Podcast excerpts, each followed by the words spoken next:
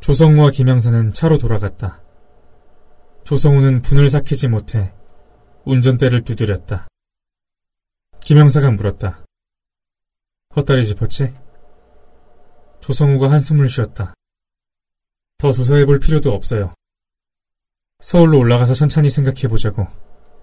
지금은 이것저것 머리가 복잡해. 술도 없고. 조성우가 차를 출발시켰다. 이나무배 풍경이 멀어지면서 조성우는 해방감과 함께 아쉬움을 느꼈다. 상조신용 횡령 사건은 시골 소읍처럼 인간관계가 폐쇄적인 곳이어서 가능했어요. 내부의 비밀이 외부로 잘 알려지지 않는 곳이어야 전산망을 따로 만들어도 들통이 안 나죠. 사건 이후로는 그 폐쇄성이 해체돼서 횡령이 불가능해요. 제임스, 그 조선족 놈도 그 정도는 알겠지. 그래요. 조선족. 조선족. 조성호는 누군가 몽둥이로 머리를 후려치는 것 같은 충격을 느꼈다. 머릿속에서 얌전히 정리되는 사건들이 충격에 흐트러졌다. HM 캐피탈과 평화농장, 각기 다른 방에서 다른 논리로 배열되어 있는 의혹들이 제멋대로 뒤엉켰다.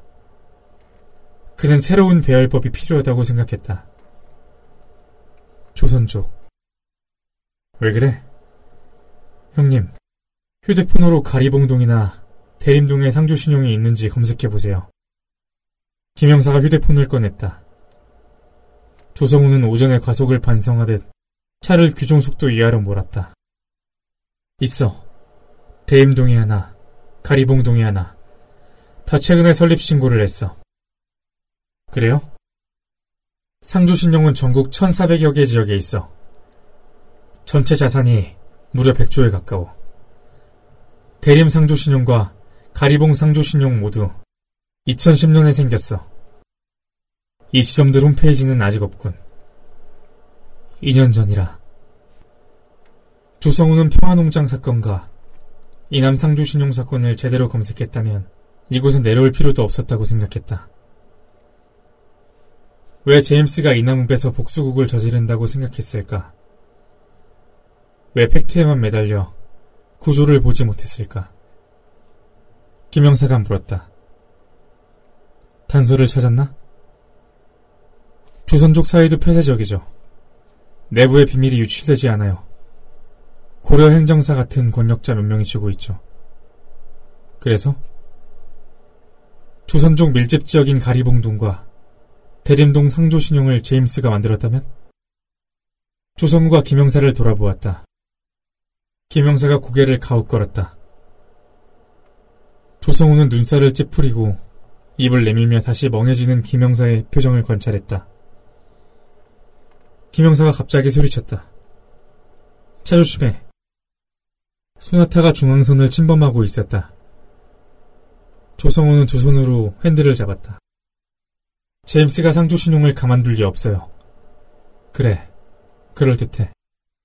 가리봉 상조 신용 이사장은 고려행정사가 내세운 귀화자일 게 틀림없어요. 대림동도 그렇고요. 고객은 대부분 조선족이겠죠? 한국인 예금은 있어봤자 극히 적은 금액일 거고 그건 중앙의 전산망에 등록됐을 거예요. 문제는 조선족들의 정기예금이죠. 어디서도 확인하지 않고 오직 거기서만 확인하는 두곳 합치면 액수가 수천억은 될 거예요. 아마 조선족 우대 정책이 있겠죠. 이자율을 높여준다거나 불법 체류자 돈도 관리해준다거나 하는 조선 쪽은 조선 쪽만 우대하는 금융기관을 신뢰할 테니 내부에서 말썽이 생겨도 고려 행정사가 찍어 누른다. 그렇죠. 그거였어요. 왜 몰랐을까요? 왜 이렇게 먼 길을 돌아서 아직 확실하진 않아. 조사해봐야지. 어쨌든 저 빌어먹을 이나무벤 다시 갈 필요가 없겠구만. 조성우는 처음으로 제임스가 대단하다고 생각했다. 제임스는 복수를 위해 이나무배 유지와 살인범들을 암살하지 않았다. 평화농장을 작살낸 총부 몇 명이 아니라 사회의 복수의 칼을 들이댔다. 가리봉과 대림 상조 신용의 임원들이 어떤 작자들인지 조사해 볼 필요가 있어요. 전부 고려행정사와 연줄이 있을 거예요. 거기에 금융정보도 파악해야 해요. 중앙의 전산망에 등록된 원장과 거기 장부를 뒤져봐야죠. 서울로 올라가자마자. 서둘지 마. 가리봉과 대림은 시작일 뿐이에요. 제임스는 건대 앞이든 안산이든 전국 조선족 밀집 지역을 다 집어삼킬 거예요. 어마어마한 돈이 흘러들겠죠. 차가 호남 고속도로에 진입했다. 가속 페달을 밟자 차체가 흔들렸다. 이나무에서 캐온 음문들이 트렁크에 가득 실려있는 느낌이었다. 제임스의 사업을 위해 비밀은 철저히 은폐되어야 했다. 인종적 증오나 복수의 열망 같은 건 비밀주의를 떠다니는 신기루에 불과했다. 조선족이 한국 자본주의를 떠받치는 밑바닥 노동자라는 사실. 조선족 문제가 한국 자본주의 시스템의 부스럭이라는 사실이 은폐되는 것도 같은 원리라고 조성우는 생각했다. 서울이 가까워질수록 흥분이 가라앉고 우울해졌다. 그는 서울이라는 블랙홀의 인력에 다시 붙들렸다. 형님, 내 포털 사이트 아이디와 비번을 문자로 찍어드릴게요. 클라우드 서비스의 모든 기록을 정리해서 올려놓을게요. 만일 저한테 무슨 일이라도 생기면 쓸데없는 소리 하지 마. 두 사람은 한동안 말이 없었다. 조성우가 아내의 mp3를 틀었다. 아바의 노래가 이어진 뒤 데미안 라이스의 Cold Water가 나왔다. 이거 노래가 왜 이래? 양키놈이지? 아일랜드예요. 그쪽도 다 양키야, 내 기준엔. 데미안 라이스의 목소리는 사막을 연상시켰다. 조성우는 한국에도 한 곳쯤 사막이 있으면 좋겠다고 생각했다. 햇볕에 달궈진 열쇠를 맨발로 밟으며 사막의 이쪽 끝에서 저쪽 끝까지 걸어보고 싶었다. 김영사가 말했다. 이쯤 되면 상부에 보고해야겠어. 이 사건은 진흥팀 관할이기도 하니까. 정식 수사에 착수하기에는 아직 증거가 부족하지만 내사라도 해볼 수 있겠지. 일단 가능한 모든 기록을 확보하고 사실들을 하나씩 확인하는 거야. 조금씩 조금씩. 아주 조심스럽게 전진해야 돼. 그래야죠. 명심해. 확신이 서기 전까지 섣불리 행동하지 마. 몸 조심하고. 차가 천안 논산 고속도로에 진입했다. 햇살이 차창에 쏟아졌다. 겨울에는 빨리 넘어간다. 경부 고속도로에 진입해 정체와 서행을 반복할 때쯤 해는 서편으로 기울어지고 햇살은 전면 유리창을 떠나 측면 유리창에 부서질 것이다. 조성우가 말했다. 형님, 우리는 달의 앞면만 본다는 거 알아요? 그런가? 사건도 그래요. 보이는 건 언제나 앞면이죠. 우리는 그 뒷면을 상상해야 돼요. 보이지 않는 구조를 알아야 제대로 싸울 수 있어요. 또 개똥 철학이군. 예전에는 가늘고 길게 살려고 했어요. 싸울 일이 있으면 피했죠. 하지만 이젠 알겠어요. 누구도 싸움을 피할 순 없어요. 무엇을 위해서든 힘껏 싸워야 해요. 물어볼 게 있네.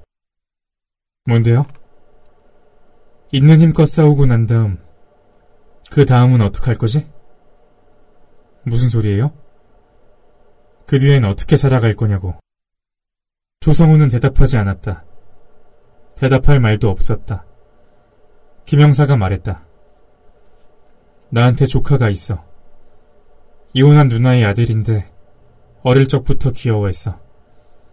근데 이놈이 중학교 때 일진에게 괴롭힘을 당했어.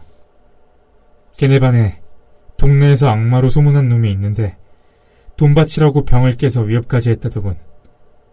그래서 내가 그랬어. 싸우라고. 먼 훗날 돌아보면 그렇게 아무 짓도 안 하고 당하고 있던 자신이 한심해 보일 거라고. 그렇다고 주먹으로 치고받고 하라는 게 아니라 네가 취할 수 있는 정당한 방법으로 싸우라고. 그래서 싸웠나요? 그랬지.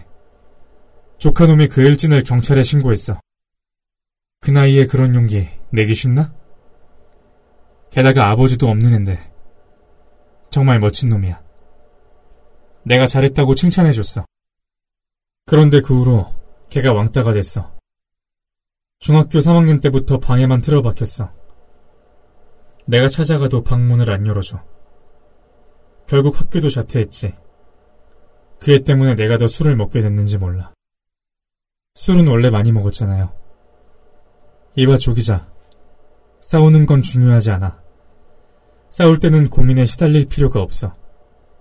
무엇이 옳고 그른지, 누가 적이고 악은인지, 내가 무엇을 해야 하는지, 모든 게 선명해 보여. 중요한 건 그 다음이야. 그 다음에 어떻게 살아가는가가 진짜 싸움이야. 나 때문에 죽은 사람들을 위해 살아야죠. 아내와 아들과 헌트를 위해. 그래. 뭘 위해서든 좋아. 자기를 파괴하지 말고 살라고. 조성우가 차를 천천히 갓길에 댔다. 뒷차가 경적을 울리며 지나갔다. 조성우는 운전대에 얼굴을 파묻고 울었다. 가슴을 떨면서 숨이 막힐 정도로 울었다. 성년이 되고 나서 누군가에게 자신이 우는 모습을 보인 건 처음이었다. 아내와 아들의 장례식장에서도 울지 않았던 조성우가 김영사의 토닥임을 받으며 오열했다. 몸 어디에 이렇게 많은 물이 고여 있었던 걸까? 몸 안에 가둬왔던 태평양만한 바다가 한꺼번에 쏟아져 나왔다. 조성우는 모든 것이 슬펐다. 아내와 아들과 헌트와 조선족을 등쳐먹는 작자들과 그들에게 고용된 킬러와 세상에 내던져진 모든 것이 슬펐다. 그들을 위해 오늘 하루만 지금 이 순간만은 울어주고 싶었다. 눈물이 운전대를 지나 바닥으로 뚝뚝 떨어졌다. GPS로 소나타를 추적하던 정문환이 제임스에게 전화를 걸었다. 차가 갑자기 멈췄습니다. 왜지?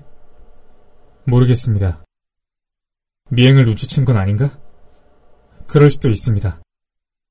주대리는 충돌 사고를 단순 부주의로 신고하고 각종 행정 절차를 처리하기 위해 강주에 남았다. 정문한 혼자 렌터카를 몰아 이나무배서부터 수나타를 미행했다. 기자가 암환자를 만나고 읍내 유주를 다시 방문했다는 점이 마음에 걸렸다. 비밀을 캐낸 뒤 유주와 뭔가 흥정을 하려 했던 걸까? 제임스가 말했다. 넌 실패했어. 넌 개만도 못한 놈이야. 지금이라도 죽일 수 있습니다. 됐다. 올라와라. 정문화는 멈춰있는 소나타를 그냥 지나쳤다. 기자와 형사가 차 안에서 어떤 작전을 짜고 있을지 궁금했다. 그들은 고려행정사와 HM 캐피탈을 파멸시킬 비법을 수기하고 있을 테고, 그것이 어쩌면 모든 고통을 평화롭게 끝낼지도 모른다. 정문화는 기자의 좀비 같은 얼굴을 떠올렸다. 껍데기만 남은 자신의 얼굴과 너무 닮아 있었다. 정문화는 자신도 좀비라고 생각했다.